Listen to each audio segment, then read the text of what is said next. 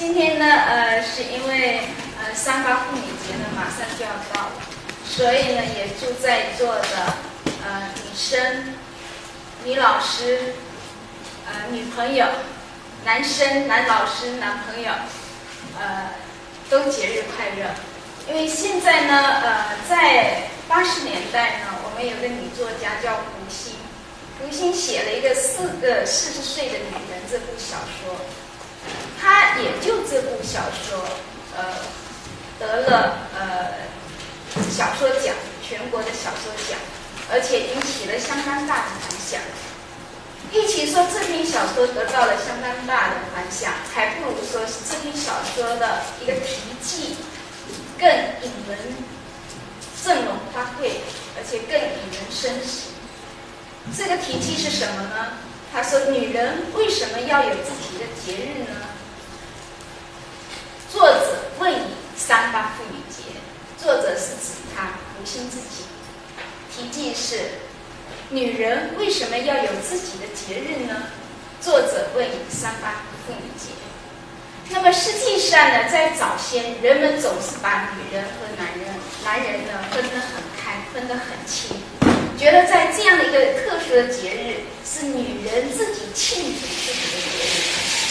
但现在呢，我们知道问题并不是，呃，仅仅是这么简单的。所有关于女人的问题、女性的问题，都是全人类的问题，更是男同胞的问题，都是两性的问题。所以呢，在这个节日里，我为什么说要祝福我们的女生、女性，也同样祝福我们的男生和男性。只有良性、共同、和谐的世界，我们的人类才是有希望的。否则呢，人类自先，如果人类自相，男性和女性都搞不好，都不能和谐，还能够做什么呢？所以呢，今天呢，承蒙呢，呃，我们那个主持人的邀请，所以呢，能够在这里。学们、朋友们，分享我的一些心得，我也很高兴。那么，我们来看中国文化与女性形象啊，我要讲的这个命题。第一个呢，是他们从哪里来，就是女性形象的文化奥秘。第二个呢，我想讲他们怎么来。今天我们会看到一个人，这个人呢，我们第一感觉就是他是划分，他是女性。他是男性，那么这样的一个形象呢，这样的一个判断是从哪里来的？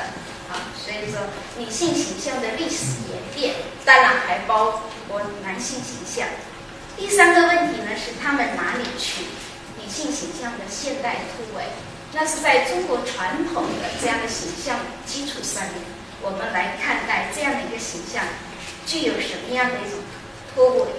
第四个问题是我们如何面对？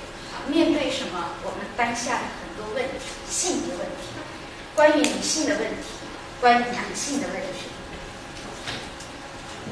我们首先，首先呢来看他们从哪里来，女性形象的文化奥秘。那么在这样的一个问题里面，我们首先要看到的是一个关键词，那就是对文化啊，文化对文化的认知。德国哲学家史密尔。他呢曾经指出，他说人类文化可以说是并不是没有性别的东西，绝对不存在超越女人和男人的客观、纯粹的客观性的文化。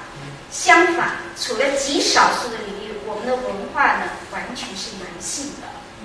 那么提出这个问题，大家就会有一个疑问出来了。啊，这个文化，可见这个文化呢？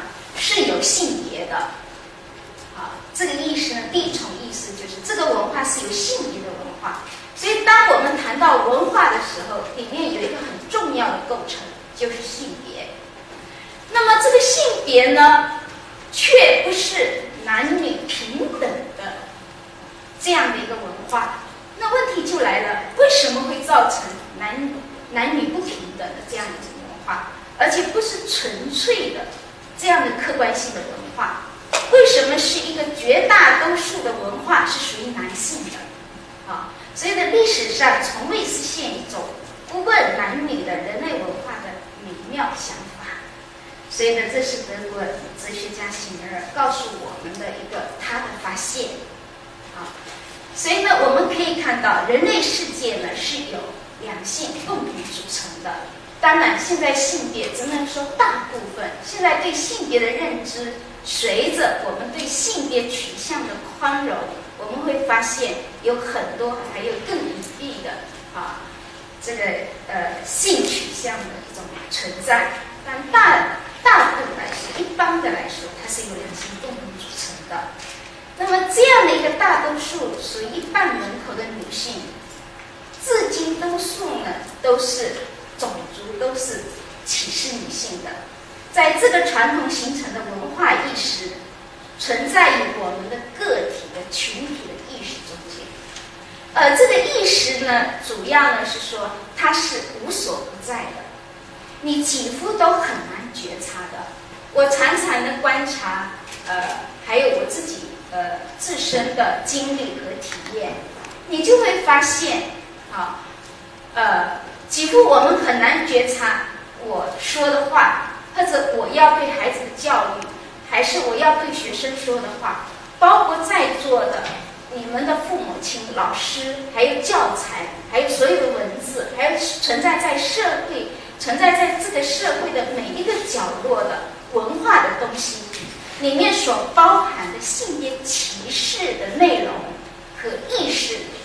有的是明目张胆的，你一听就很，它就是存在的；而有的呢，却是你无法觉察出来的。啊，它存在在我们个体的群体的意识里面，社会生活中、家庭生活中，它几乎呢无所不在。我们是在这个文化传统所创造的文学中间被文学着。啊，所有的传说、所有的故事、所有告诉我们的。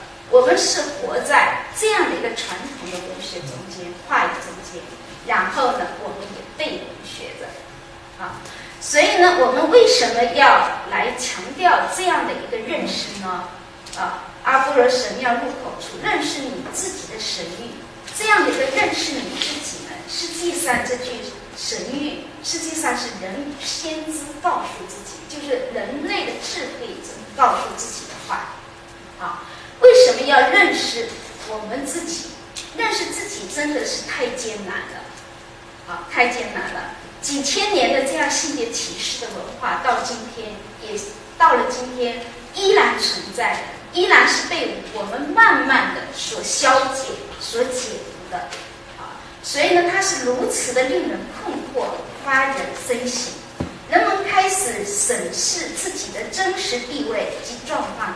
人类包含男性与女性，都开始呢关注这个人类共同面临的问题，因为只有妇女得到彻底的解放，人类才能够彻底解放。这是我们所要的认识，对文化的认知。第二个关键的关键词呢，是对性别的认知。好，对性别。有性别角色定位与性别气质构成了我们对男女形象的认知。我们看到一个人为什么能够很直觉的判断说他是一位男性，他是一位女性。如果我们直觉的判断说，哎，他生理上是一个女性，但是他气质上为什么是男性呢？我们会说，哎，他虽然是女孩子，可是呢，他就是。呃，像男孩子一样。现在很多父母介绍自己的独生女儿也是这么。那，虽然我们孩子是女儿，但是呢，他就像假小子一样。如果我们他要介绍自己的孩子，啊，我们的孩子虽然是男孩子，但是他非常的腼腆，非常的欲害羞，啊，有的某些性格呢，就像女孩子一样，或者还包含些他是很细腻的。他很会关心人，很关爱人，会把这样的一些特质呢归类于女性气质。所以你看，在这样的一个判断和认定之间，有的是可以吻合的，女孩子就像女孩子，男孩子就像男孩子。但是有的呢是不吻合的，她虽然是女孩子，可是她表现的就像男孩子一样。她虽然是男孩子，你怎么跟女人一样婆婆妈妈的？所以人们在判定一个的时候，总是有更原定的一种气质和形象来对他自己断。不仅是这样，我们还可以给这个判断有一个价值的一个审美的一个取向。比如说，一个女孩，她非常的干练，非常的果断，那么她像男孩子一样干事情，那么她在社会活动空间里面可能受到的追捧就会更多，领导会放心把这个事情交给她吧。她非常的果断，非常的能干，非常的有能力，所有的这样的一些气质呢。可能会使他在工作里面呢得到更多同志、呃同事和上级的一种赏识。那么，如果一个男孩呢，啊，经常比如说我要提谁谁谁，哎呀，那个人不行，婆婆妈妈的，像个娘们似的，不能够把事情交给他。所谓他虽然是个男孩子，可是为什么不能把事情交给他？是因为他身上显示的气质被人认为说是具有女孩的。所以你看，在这样的讲述过程中，男孩女孩就形成了一个强势和弱势的这样的一个指向。当我说她婆婆妈妈像个娘们似的时候，自然的就带上贬义，自然的带上贬义。不管她生理上是男性还是女性。当我说一个女他，是非常的果断，办事非常的干脆利落，思维的非常清晰的时候。所有的指向都会是褒义的指向，他具有男孩子的气质，啊，你把东西交给他，交给他做吧，可以放心，啊，可以呢。这些形象的诸多元素呢，有一个基本的属性，就是它的社会性，是我们认定它的。说一个性别是自然属性，是指生理上的，生理上的。生生物学上面的属性，它是男性的、女性的，就像我们填表里面的啊，姓名、性别，我是男女。分宿舍的时候，男生宿舍、女生宿舍，这是指生理性别、生物学上面的区分。就像我们上呃厕所，经常上卫生间，卫生间的门口就有一些符号。这种符号呢，女孩呢就会是卷发，有的符号是烫发的、卷发的。那么呃，男男卫生间那边就是一顶帽子，有的呢是用高跟鞋来取代女性，有的是用呃烟斗来取代男性，这些都是好。你一看到他，就是女人有没有抽烟？当然有抽，也有抽烟。但是你看到叼着烟斗的门的时候，一定是男生走进去，不会是女生走进去。在社会性的行为里面，人们自然而然把某一些行为会划分给男性，把某一些行为会划分给女性。啊，比如说穿裙子，一看到裙子，女生就进到女卫生间去；一看到裤子，男生就进到这个男卫生间，不会错。那么这就是符号。我们现在看到这门上的这个符号，跟实际的这个人有可以对应吗？有的是可以对应的，有的并不可以对应。如果我是男生，今天我穿上裙子，戴上假发，我走进女厕所里面可能没问题，但是走进男厕所里面，可能就会被被人家认为，哎，走错了。如果一个女生今天如果打扮的像男孩子一样，完全是男性打扮，她如果走进女厕所里面，肯定女生说啊，一个男人进来了，会惊叫。啊，所以呢，你看人们看的时候，已经不看你的生物学上的属性，你的生理性别是什么？人们直接直观的判断你是用社会的符号来判断你，是不是？啊，这是社会经验里面我们都可以得到的。所以呢，你会发发现有两种，一种是生物学上面的生育的，啊，一种呢是完全以符号。最简单的一个例子就是花木兰替父从军。花木兰本身是女的，可是他要打扮成男的时候，再也没有人知道他是女生了，而且他。这个人放在男生的服装里面的时候，他显示出来的也是男性的才干和才能，所以他只会打仗没有问题，从士兵一路打仗，当上了将军。那么当上将军的，不仅他是会打仗，而且他还是可以指挥打仗的。所以呢，他是有这样的一个才能。可是等到战争结束以后，他要回家了，他换上了自己的女儿装了以后，那么他原来的那些才干去了哪里呢？啊，没有下文。一旦回家去换上女儿装，费尽天花环，出门呃看看自己的那些朋友，军中的那个同伴，同伴们都。居然木兰是个女的，女人，啊，是个女生。这个时候呢，是不是她的才干和才华，随着她的服装的符号都褪色了？所以社会认定的是否只是服装的符号，而不是真这个人真正的才干。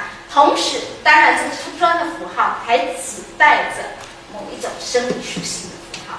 他穿上男性服装以后，被人潜意识的、无意识的或者有意识的就认为他是单身了。啊，所以呢，对性别的认知呢，其实就是一个用社会性别。就是社会，呃，美国社会学家呃用的一个概念，均等去充斥、去认证生理性别的过程，啊，所以呢，这两个对性别的有这样的区分。当我们呃呃稍微就大概讲一下什么是这样的一个性别，什么样是呃性别与社会性别区分以后，我们就知道啊。呃，性别的一种文化的一种内涵，所以呢，当我们看到呃，单指生理上是男性的时候，他充当的是在中国的农耕文化、农耕社会文化的时代，男人呢是出外去劳动的，所以他是生产力。你看他的字是田力，田力就是农耕。我们中国这个呃，从这个游牧。进入农耕社会时代的一个文字的一个符号，就是田力，它表证的男性作为劳动力主要劳动力的这样的一个角色。那么女性呢，是作为什么啊？是作为在家里就是持着扫把打扫屋里的啊空间的。所以这样男女就把你的性别角色和你活动的空间区分开来了。男的，啊，男性，啊，呃，可以充当这个出外去劳动，啊，去外呃到就是具有更具有这个在社会活动，呃，社会空间活动的这样的一个能力。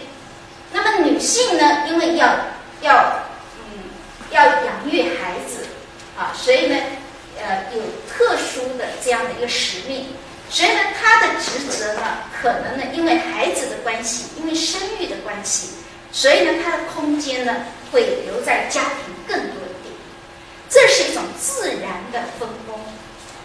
现在我们注意了，自然的分工是没有分谁高谁低的。但是人类文化在这个自然的分工的时候，赋予分工的高贵和低贱的时候。这时候性别歧视就产生了，啊，本来我们说男应该做什么，女应该做做什么，是非常自然的分工，因为生要繁衍后代就必须是这样，所以它的分工是非常合理的。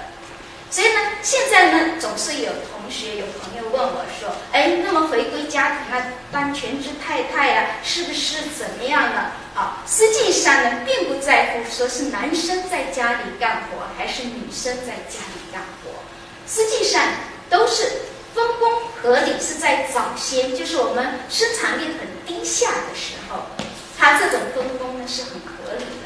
那现在我们知道，家务劳动并没有那么那么呃。那么呃重啊繁重了，呃我自己都从从小经历过的这样的一个时代的变化，我经常就感慨，我曾经写过一篇文章，就说呃呃，现真正解放妇女的，未必是在现代现在的一种观念上面得到彻底的解放。在这之前，让我感到真正解放的是什么？是科学技术。啊？呃呃是呃是这样的一种科学技术带给我的解放。比如说我们观念上啊什么的，也许都还没解放。但是呢，如果能够有，比如说以前我的洗衣、我做饭，呃，我要去砍柴火，我要去生火，我要把米呃拿去碾。呃，把谷子碾成米，你不知道家务劳动会会耗去一个女人的多少生命与时间啊！你从早到晚，就比如说我们的爷爷奶奶、姥爷姥那个很早以前的那些家庭妇女们，她们真的太苦了，她们就是三四点就要起床。然后一直要忙到晚上最后一个入睡，因为真的他如果不做的话，他就没办法操持整个家庭运作。所以我曾经写过一篇散文，说祖母是一个磨心，就是我们推磨的那个磨心，磨心。只有这个磨心一直去磨它，一直磨它，这个日子，这个家庭才会不停的在运作。如果这个祖母不放在中间去磨它，不去洗。消耗他，他不付出这种劳动，你的日子是没办法过下去的。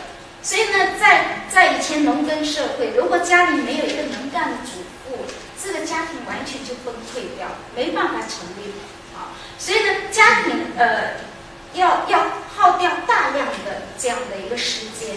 所以呢，现在的一种呃，很感谢这种科技的发达，生产力的提高。你看洗衣机呀，什么呃煤气灶啊，还有各种各样的米啊，什么，反正现在家务工作可以压缩到，不仅仅是家务，现在连包括呃社会的一些工作，都可以因为电脑，因为电气化，呃，发生很大的变化。所以你看，男生女生。呃，人们也预测说，随着科技技术的进步和发展，男女的这种分工呢，就会越来越模糊，模糊了界限。以前呢，因为重体力劳动，而且时间要耗很长，所以男生呢要到外面去劳动，而女女人呢，为了鼓励自己的孩子，就必须要留在家里。好，这是一个自然分工。我刚才话说长了，那么还还归过来，就说这种分工都。没有问题，就包括现在。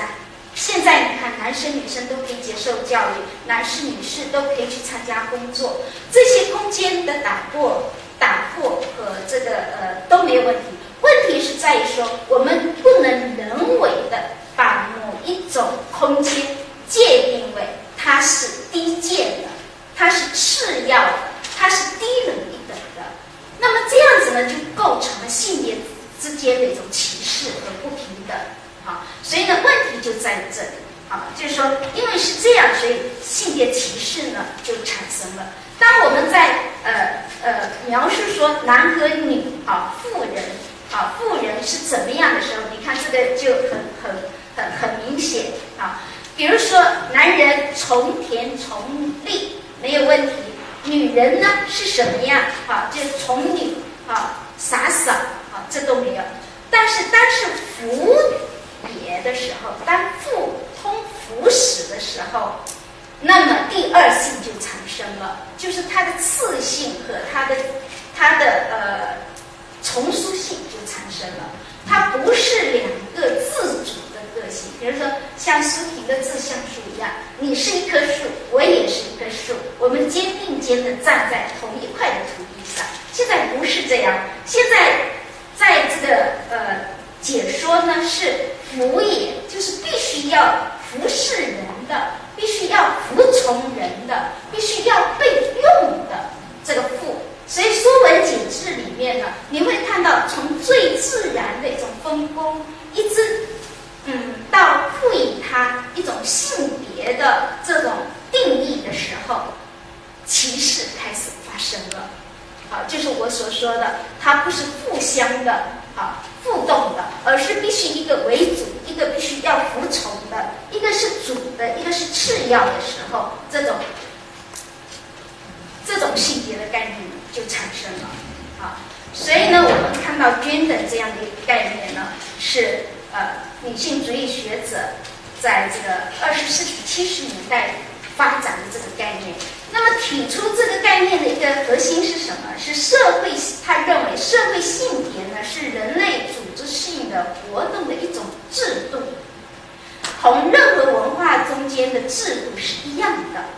所以任何文化中间呢都有自己的社会性别的制度，也就是我们刚才说的定义：田是做什么的？啊，呃，就是男男是做什么的，女还有妇女是做什么的，这样的一些制度的一种约定。那么社会体制下的注重实俗，把人组织到规范好的男性和女性的活动中去。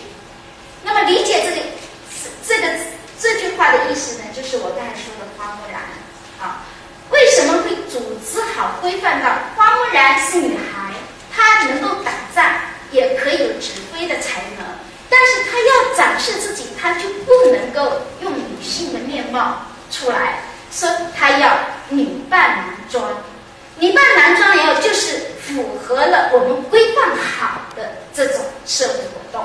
因为你只有男人才能够去参军，才能去当将军、当丞相，所以我们历史上有很多不平凡的女性，很不甘愿于这个呃，就说哎，我我这个才能我不止在家里呀，我也可以像男人一样在社会上面大展宏图啊，那我怎么办呢？所以历史上有很多，就是有的文的就去考状元，好像孟丽君，这是这是文学文学化的。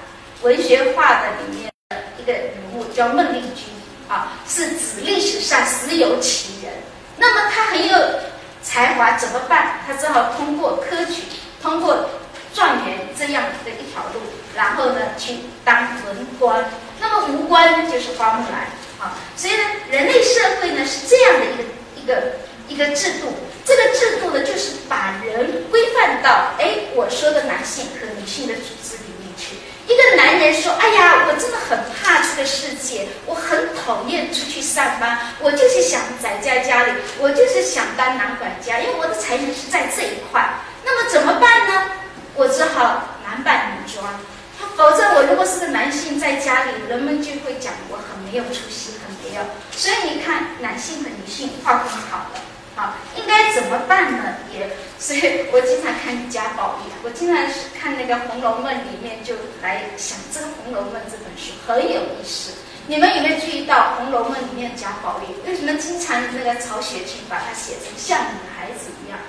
啊，为什么像女孩子一样？除了曹雪芹是很同情女孩子以外，对男性他有什么样的看法？啊，为什么要把凡是很漂亮的男孩子，他都会？被错以为是女孩子，啊，把男性的越写越女性化了。你们可以去解解这个奥秘，也很有意思。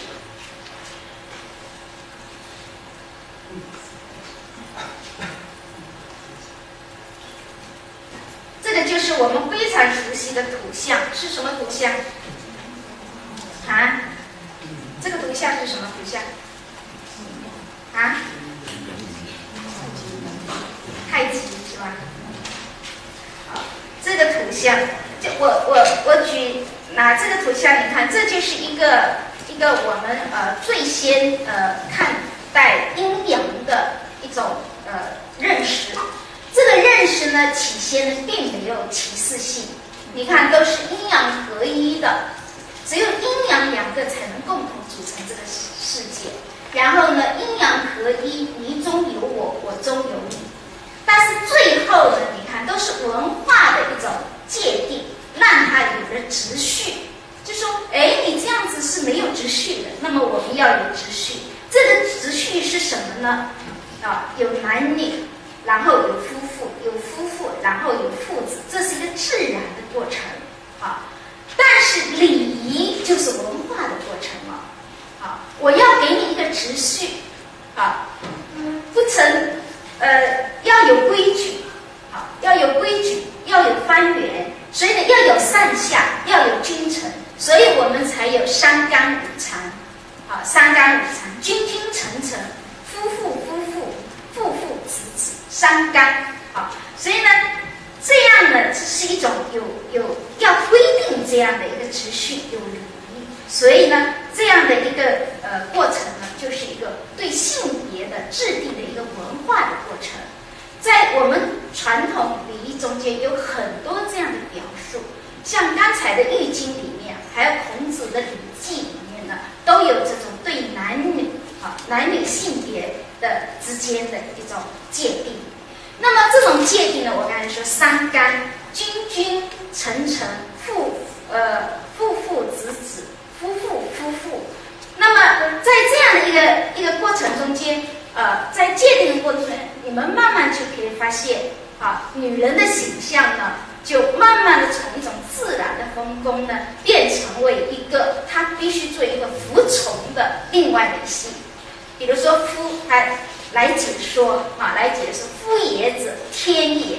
所以我们经常那个也也也也在那个说那个那个说文解字，也在那个说汉字很有意思。说夫什么？丈夫，丈夫。夫是比天还大，因为天呢是是人没有出头，呃，丈夫的夫呢是天字出头，好一个人人，但是呢比天还大，好夫也者，天也夫者，比实际上还不等同，还比天还大，都是人出头的，而富人呢是辅以人也，啊，所以呢才有后面的呃世世代代的。越越来越变本加厉的对良性的一种界定和规范，啊，比如说呃三从四德，啊三从四德呢也是规定男女之间的角色的一个位置，你该做什么，他该做什么，它的位置在哪里，它的位置在哪里，所以呢三从四德也是这样来制定出来的，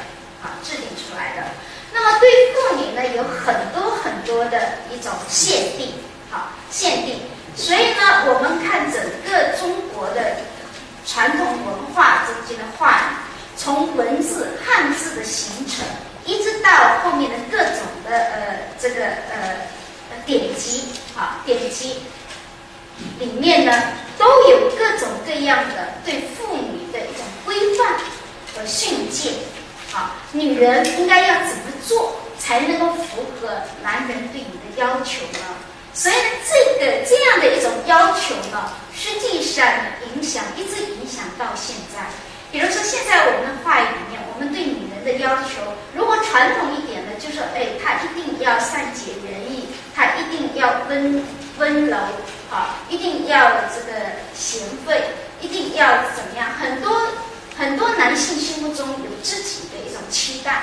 那么，实际上现在的观念也发生了很大的变化。我我我看那个呃，经常那个《非诚勿扰》里面相亲节目啊，因为我很关注这个年轻人现在的呃呃对爱情和婚姻之间的一种选择，选择到底取向是怎么样的？那么从早先的一味的选择说对我有利的啊，对我有利的，呃呃，对要温柔，要服从我，要会做家务，会做菜，这种要求现在还是有，但是你会看到。它悄悄的发生了变化，发生的变化是什么？现在更多的要求是说，女人不要那么黏我，要自主，不要呃什么都是，还有呃不要坏脾气，呃不要这个呃什么都依赖我，自己要自立一点，独立一点，最好要有一份自己的工作。那么这下听来，哎，很符合我们现代的。对男士和女性呃女士的一种要求，好像现代意味更浓一点，不像以前一直保留在传统的对女性的要求上面。可是我现在也很怀疑，比如说一个男生他提出来说，我要女人自立一点，我要她有工作，我要她怎么怎么怎么，很多要求底下，实际上还隐藏着另外一种社会现象。比如说，他们现在有可能会发现，一个女人，你说当。她当全职太太，她并不会好好的在家里给你当全职太太，因为她会跟踪你，会盯梢你。结果他说你怎么？所以现在的文学作品很多都描写到这一块，包括我们现在的热播的很多影视，写家庭、婚姻、爱情的危机的时候，大多数都写到这一点。好，不是因为女人的付出，男人呢是可以呃充分的得到的，而是女人的付出，女人不仅不会在家里说感觉到我的付出会得到安全感，而是他的付出，他反而会得到不安全感，所以她空余的时间呢会使男人更难过。所以呢，现在的我我就发现说，哎，现在的风向变了，但这种变很可以。很可疑，到底是因为我的观念现更现代呢，更更更尊重妇女了呢，更希望女性有自己的独立的空间和她能够呃，是因为尊重妇女而使自己呃使自己的想使自己的太太呢有她自己的一个独立的天地，还是因为说自己的问题怕受到太太的一种干扰，呃，保持一种。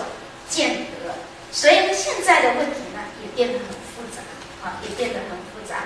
所以呢，你可以看看传统话语里面呢，对呢女性呢有各种各样的规定，啊，你有五不娶，就是说不能够娶她这样的女人，啊，呃，那妇有妻去，就是说，呃，休妻，休妻，因为她如果不满足。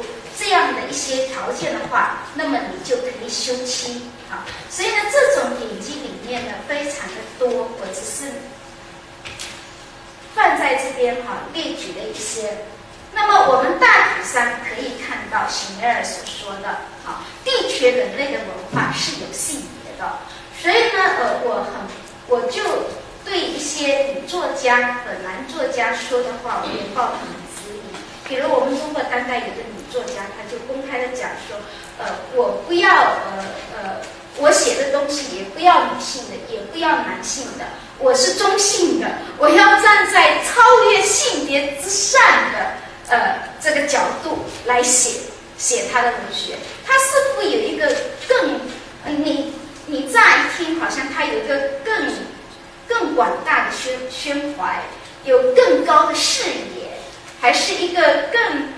更包容的一种、更高的一种境界来讲这番话的，但是好像人们一听会觉得哇，他主要是从这样的说的话，人们就会觉得哎，他超越了性别之外，因为谈性别人家很讨厌、很厌烦。那么超越了性别，女作家以此说他超越了性别来获得男性对他的称赞的时候，这个时候我就非常的怀疑他的动机。因为不可能有超越性别的性别，就像说不可能我们可以把着自己的头发离开地球一样。当你是在一个性别文化培育出来的人了以后，你只能够面对现实来谈论我们的性别问题，而不可能有超越过男性的性，呃，男性和女性没有性别的这种东西。所以席梅尔的话是非常正确的。他说：“历史上从未实现，从未实现过一种不问男女的人类文化的美妙想法。所以呢，要改变这种当性的文化呢，我们才能够充分的显示出人类富有智慧的生态。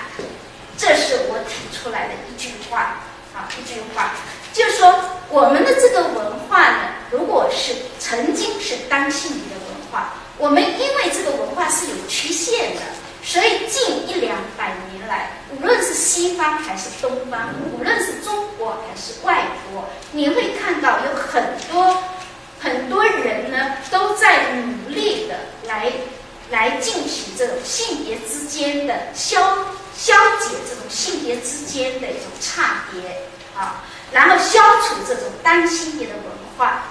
因为呢，这才能够充分的发挥出全人类的智慧，所以我说才能够充分的显示出人类富有智慧的一种生态。生态必须平衡。你看现现在的生态主义呢，也是二十一世纪的一门显学。我们为什么要关注生态？就是因为生态和人类不平衡了，不平衡是是会出问题的。自然跟人类如果不平衡人类一直以压制自然征服自然而不是寻求跟自然的一种和睦共处去爱护它珍惜它去尊重它那么自然反过来的对人类是会非常严厉的惩罚。那么我们可以做一个比喻当人类对自然是这种状态的时候那么男性和女性的性别的状态也是类似这样的一种状态。所以呢，为了这种生态平衡，男性和女性的也要实现一种平衡的一种生态，平衡的一种生态的文化，这才是好的。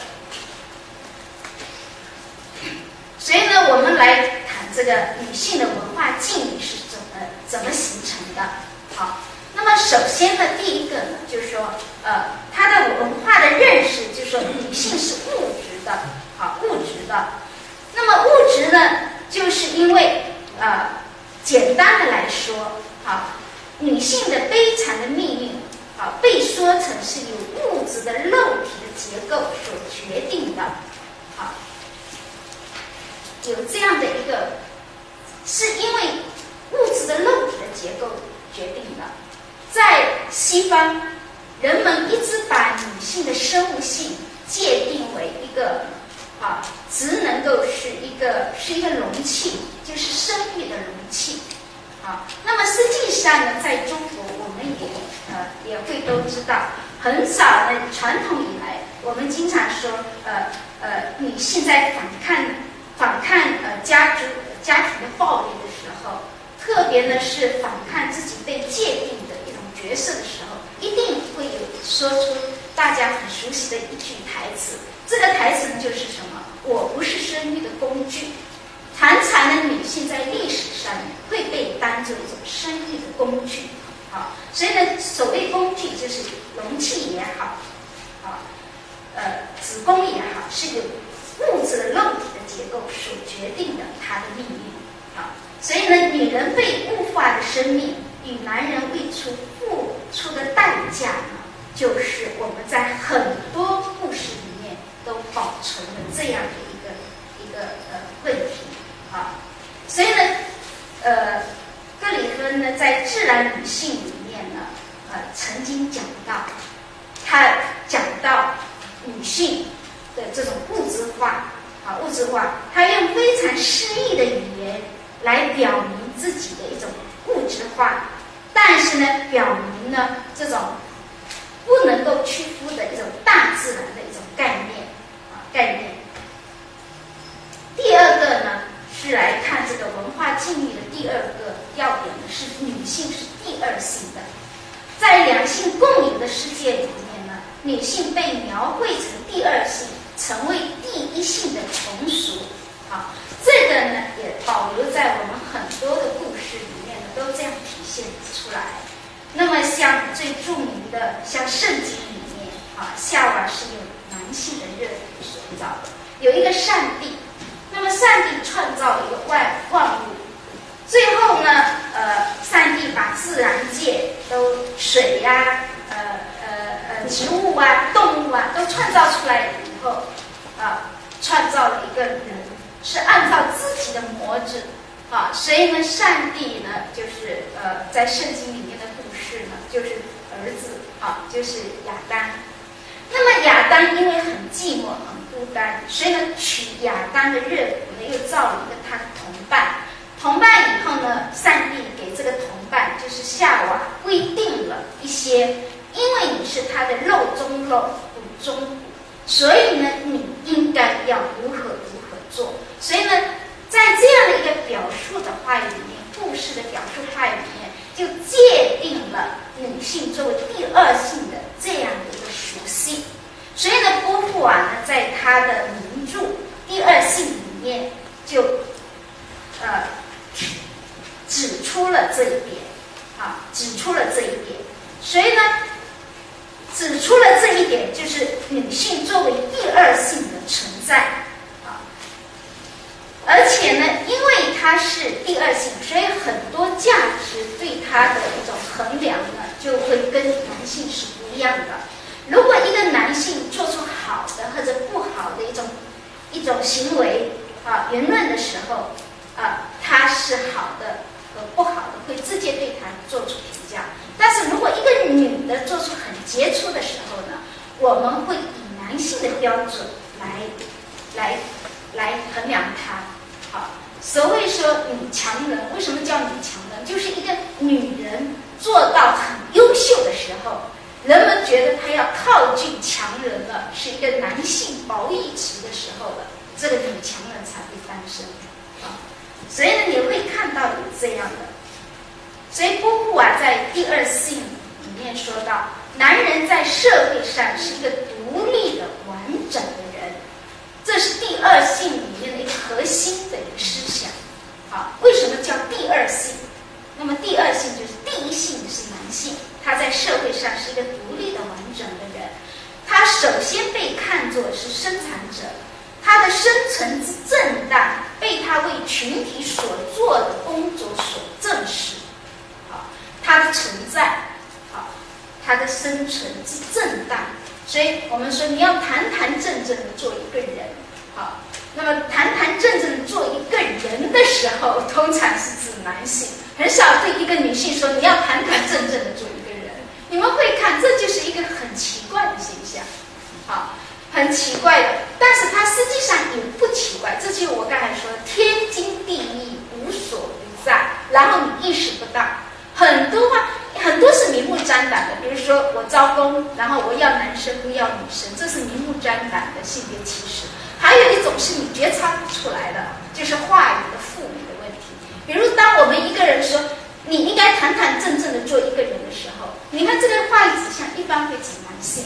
很少有一个人对一个女人说：“你应该堂堂正正做一个人。”类似这种话语区分非常的多。好，你只要稍微一小心，哎，我为什么会说出这种话？好，这种话为什么是针对男人说的，不是针对女人说的？有的话为什么是针对女人说的，不针对男人说的？啊，你会奇怪，它有一个价值取向，好，生成的。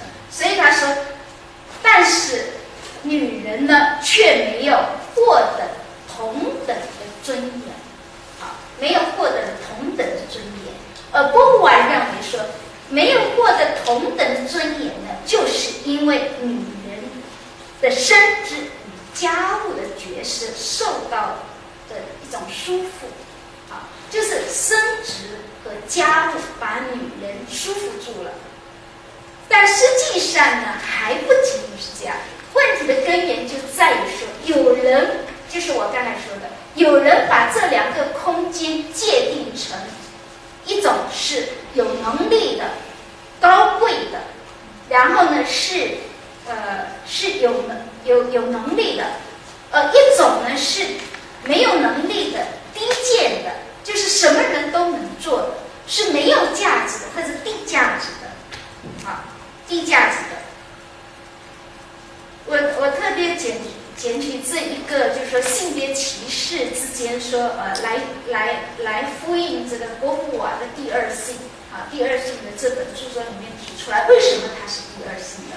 啊，这是一个一零年世界新闻奖的个一个肖像奖，是一个真实的一个一个女孩，阿富汗女孩。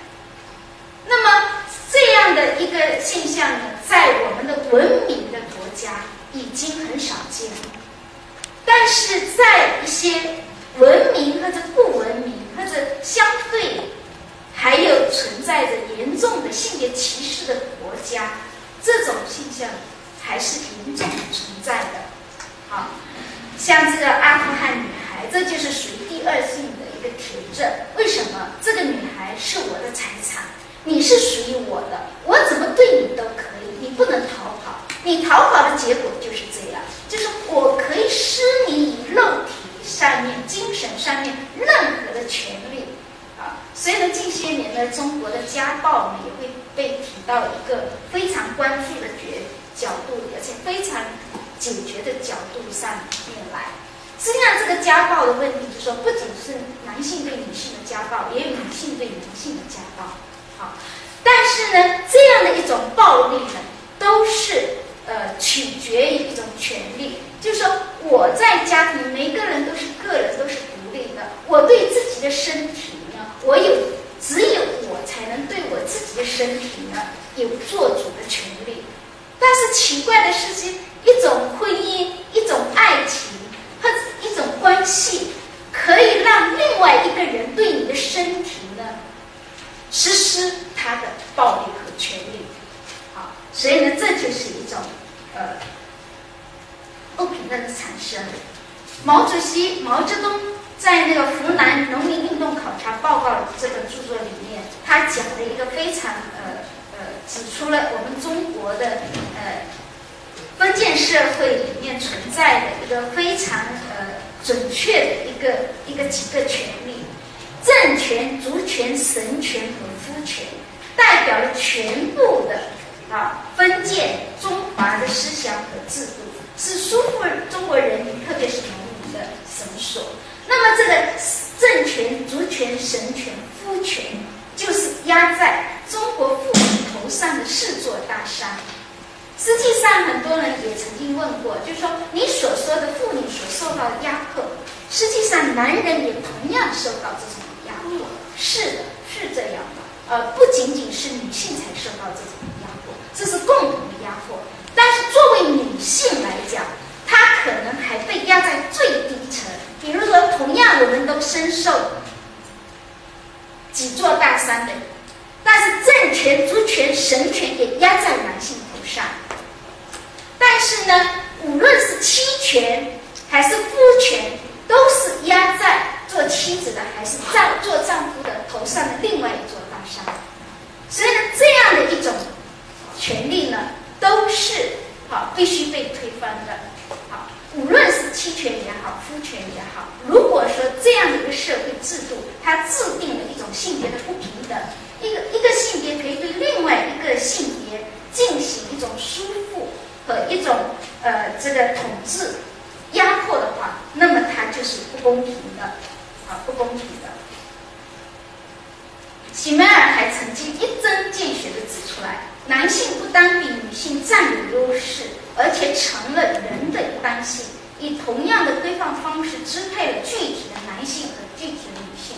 所以不愧是哲学家，他说的非常的好。他不是指生活中间个个。个体的男性还是女性？我经常听到我们生活中间的争论啊，争论，甚至包括我们人文学院的一些老师啊，在早先我们在讨论这个性别的问题的时候，啊，甚至包括我的朋友是上海社科院的一个高级的学者啊，非常著名的学者。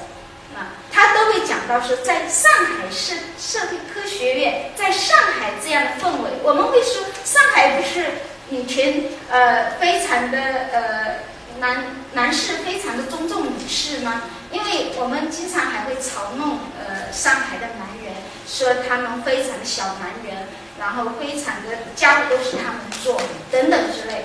好，实际上不是在这种。表层的时候，家务是谁做，谁就是男权和女权，并不是这样的。好，所以呢，就说它实际上呢是指呢，呃，经常我们会听到，就是哎，你们现在他也讲，他说，呃，一讲到性别的问题，就说，哎，你们为什么老谈性别问题？现在女性不是非常解放了？如果女性不再做家务，然后难道要我回去做家务？好。要我回去洗碗吗？不是谁洗碗，是男性洗碗还是女性洗碗的问题，并不是这样。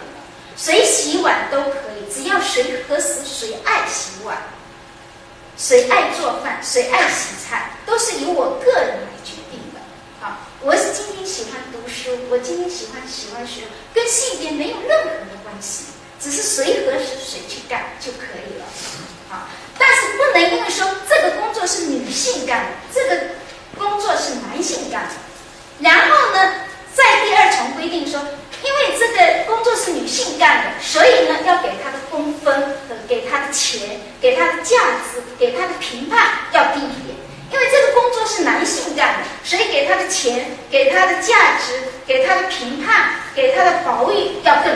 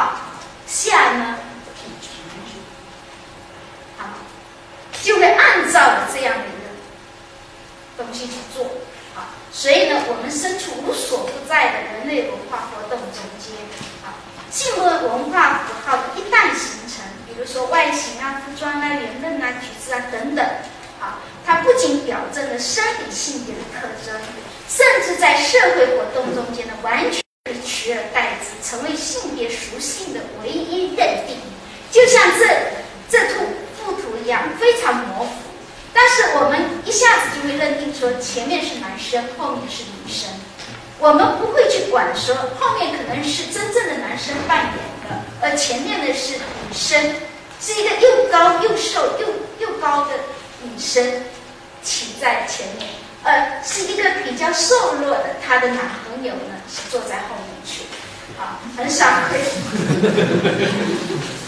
会有人就直接的会，所以我说他完全可以。取而代之，成为性别属性的唯一认定。所以，性别是很有意思的。啊，中国著名作家鲁迅说：“女人的天性中间有母性，有女儿性，无妻性。妻性是被逼成的。”我举鲁迅这句话来说，是说什么？就是说，性别是文化的，是后天的。从波伏娃到尼采，再到鲁迅，啊，他们呢都发现了这个文化的奥秘。这个文化的奥秘就是说，性别不是天生的，并不是说你生下来男孩子就一定是这个样子的。好，这种认定呢是后天我们给认定的。那么中国的著名的那个鲁迅说，妻性是被逼成的，那是指指女人，好，女人母性有女儿性啊。那他讲到这一层，实际上呢，呃，像性别呢，应该说都是被塑造的。好，还有我还举了曹雪芹的。曹雪芹呢，跟鲁迅讲的话就是，呃，应该说鲁迅讲的话跟曹雪芹就是差不多是一个模子倒出来的。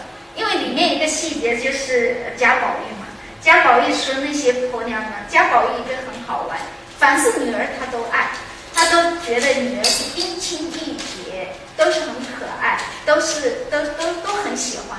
凡是女儿一结婚，一变成夫人。一变成老太婆，哎，马上他就不喜欢了。我经常就觉得这是好奇怪的事情，好像中间有一个坎。难道那些老婆婆、那些那些老夫人不是从女儿过来的吗？那那那那些女儿好像是从哪里掉下来的？然后他们就没有变成为人父、为人母。但是他讲的就是鲁迅这句话啊，女儿性，但亲信是被逼成的，而这个亲信呢，就是曹雪芹很不喜欢。因为曹雪芹觉得男人男人气味就这样混战起来，他觉得是呃呃呃，曹雪芹是女性同情者，所以呢，他总觉得他也有女儿情节，总觉得女孩子呢就是冰清玉洁，就是很好，而男人呢就是很浑浊，是泥土做的。最有文学的文化的一种描写和比喻呢，是我们福建的一个女作家叫谭敏。谭敏呢，霜降，啊，是指红的这篇散文很短，但是文化的意味呢，非常的悠长。我很喜欢他这篇散文，所以呢，也给大家分享。他的他的这种呃讲法呢，非常的巧妙，但是他不像波伏娃是理论的，而他是文学作品。他是柿子刚摘下来的时候，是像王石一样的意。但是如何把它变成人人喜欢的水果呢？那就要给它催熟。那这个催熟的过程很恐怖，要把铁锤，然后在伤口里面灌进醋和石灰水，然后还要支铅，这样的惨害了它，啊，然后放进缸里，用沉重的石头压住盖子，让柿子们，让柿子们呢窒息在黑暗中，靠呼吸同伴的气味度过时光。如果同情了他们，让空气进进出出，那么它只能不会熟，是硬的、涩的、苦的，不能吃。他讲的这种文化的意味啊，比波伏娃呢更形象，而且更贴切。好，就是说，一个女人要让大家都喜欢，好，那就是钢铁是怎么炼成的？它这等于是柿子是怎么做成的？哦。是一定要这样，我们才能够吃，才喜欢吃它。但是呢，谁会懂得？如果有一只柿子会写文章，所以我非常佩服这个谭敏。她未必读过很多女性，作家的直觉来写的。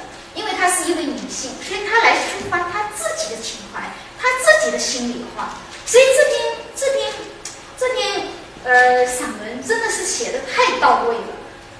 他能够假设说，假如有一个世子会写文章，你看最近嘛，一个我们福建，嗯，晋江吗？是晋江吗？有一个熊猫，呃，不是不是狗熊是吧？熊胆，大家知道这件事情吗？熊胆。然后有个发言者讲说，那个嗯，那个呃呃。取那个活熊取胆呢，并没有痛苦，它其实很舒服的。然后有人就问说：“你不是熊，你怎么会知道它舒服呢？”然后他就反问说：“你不是熊，你怎么知道它不舒服？”这就是从这个对话里面，虽然是是一种辩，但实际上，实际上，他就是讲出：“你不是鱼，怎么知道鱼之乐呢？”实际说。每一个人的主体只能我自己发出声音，只有我能够代表我自己说我自己的感受。你不要代表我来说话，你不要曲解我，也不要取代。我没有声音，你我的权，我说话的权利被你剥夺了。那么柿子就是这样，柿子的说话也被剥夺了。所以他说，假如有一只柿子会写文章，会说他原先的原先的经历和。是是多么的自然、自在、自由，就像我们那个那个那个狗熊一样，那个熊一样。我本来在大兴安岭的森林里是多么的自然、自在和自由，可是你们会，你们把我弄来以后，还说我很舒服。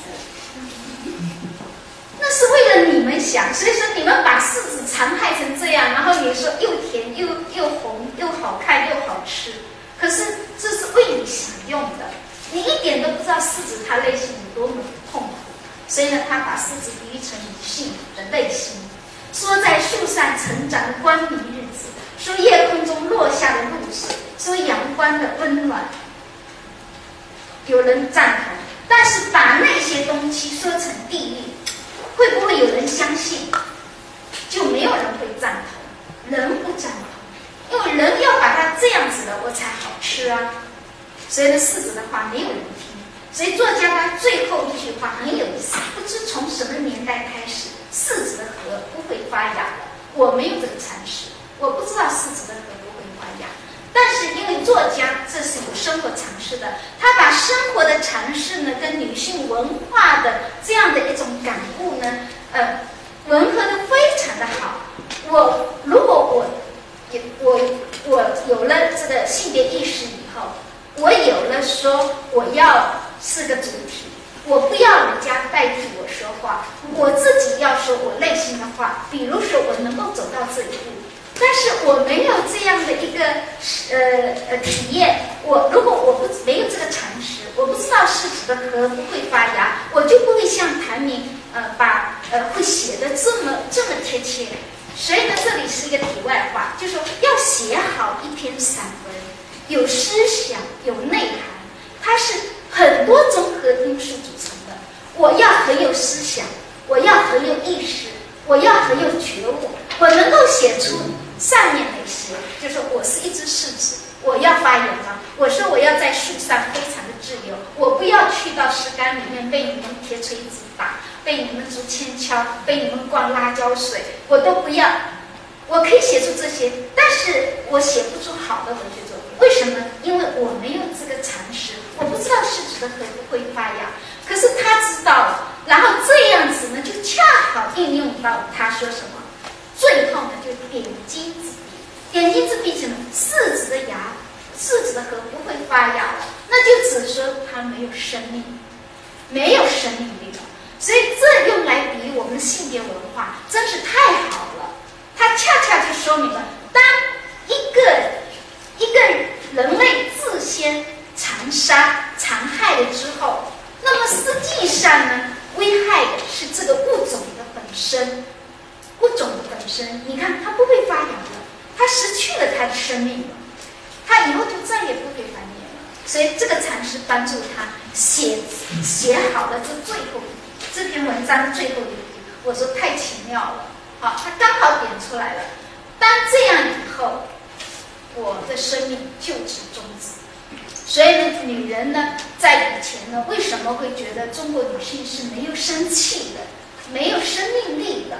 啊，是梁启超、康有为他们以前提出一个观点，叫“弱国弱种”，就是说我们的国家是弱的。那么它的原因是什么？是我们种是弱的，种啊，我们种是弱的。你说，如果是贾宝玉那种种，你说他生下的孩子会有强劲吗？可以，可以去抵御外，是像汉唐的那样子非常强壮的男孩子吗？所以呢，他就说这种文化到最后残害的不仅是女性，还是残害了我们的后代，因为这个种呢是弱的，所以我们的国是弄的。为什么叫东亚病夫？东亚病夫到最后呢，我们的。我们的这个种啊，本身是有问题的，所以呢，那些那个维新者呢，到西方走了一趟回来，说我们要学习西方的妇女，要让他们去体育锻炼，要他们把那个小脚换开，要他们去接受现代教育。为什么？因为他们现在已经这样的妇女跟我们一起生下的孩子已经不行了，不行了。然后西方呢，养女人呢，非常的能高马大。是因为什么？因为他们有体育运动，会骑马，然后天天晒太阳，然后非常的健康，所以她生下的孩子很健康。另外一个，她有教育背景，所以她可以给自己的孩子很好的教育。呃，我们的女人，你看大门不出，二门不迈，然后又说女便是德，不要剥夺了他教育的权利，又要把他才华给他打压，然后身体又不让他，你看大门不进，二门出，三十几岁都是天天都是呃呃呃窝在家里面窝里斗，就像那个呃嗯书童写的那个小说叫什么？呃，妻妻妾成群，然后呢，张艺谋把它改编成电影叫《大红灯笼高高挂》，所有的中国女人都变成那样的女人，你说她生下的孩子会是什么样的孩子？所以呢，她弱国弱种，这样维新啊，当初我们中国的那个维新派，康有为、梁启超他们提出来的这个，实际上就是唐寅说的，不知从什么年代开始，柿子的核不会发芽。那肯定就是种完蛋了嘛，啊，书亭也是我们自己的，福建也是我们自己厦门的古烂里的诗人，啊，是什么诗人？门龙诗，门龙诗的啊，门龙诗诗人的代表，代表性诗人之一，他也写了就是我们福建的费安啊。费安里呢？大家知道费安的那那个情况呢？也以前费安的有个作家叫陆少华，陆少华写了一篇小说，也是一个在全国唯一的，就是这一个福建男作家，就唯一的写了这篇小说呢，引起了全国的轰动。写的是什么？酸卓，就是写费安里的，费安里的，就是写一个种呃性别之间的一种歧视，然后他们所受到的那种生存的。一种压力和生存的一种痛苦和压迫。那么舒婷也是写费安里，你看他他写的诗呢，真的是也是非常的到位，非常精准，而且非常也非常的优美啊。天生不爱倾诉苦难啊，就是说，呃，这个费安女是这样优美的站在海天之间，令人忽略了你的柔足所踩过的咸滩和礁石。说的是什么呢？就是说，你看她看过去是很美，但是没有人会知道他的痛苦。啊，他赤脚呢踩在，我们知道黑暗里呢就是天天在劳作。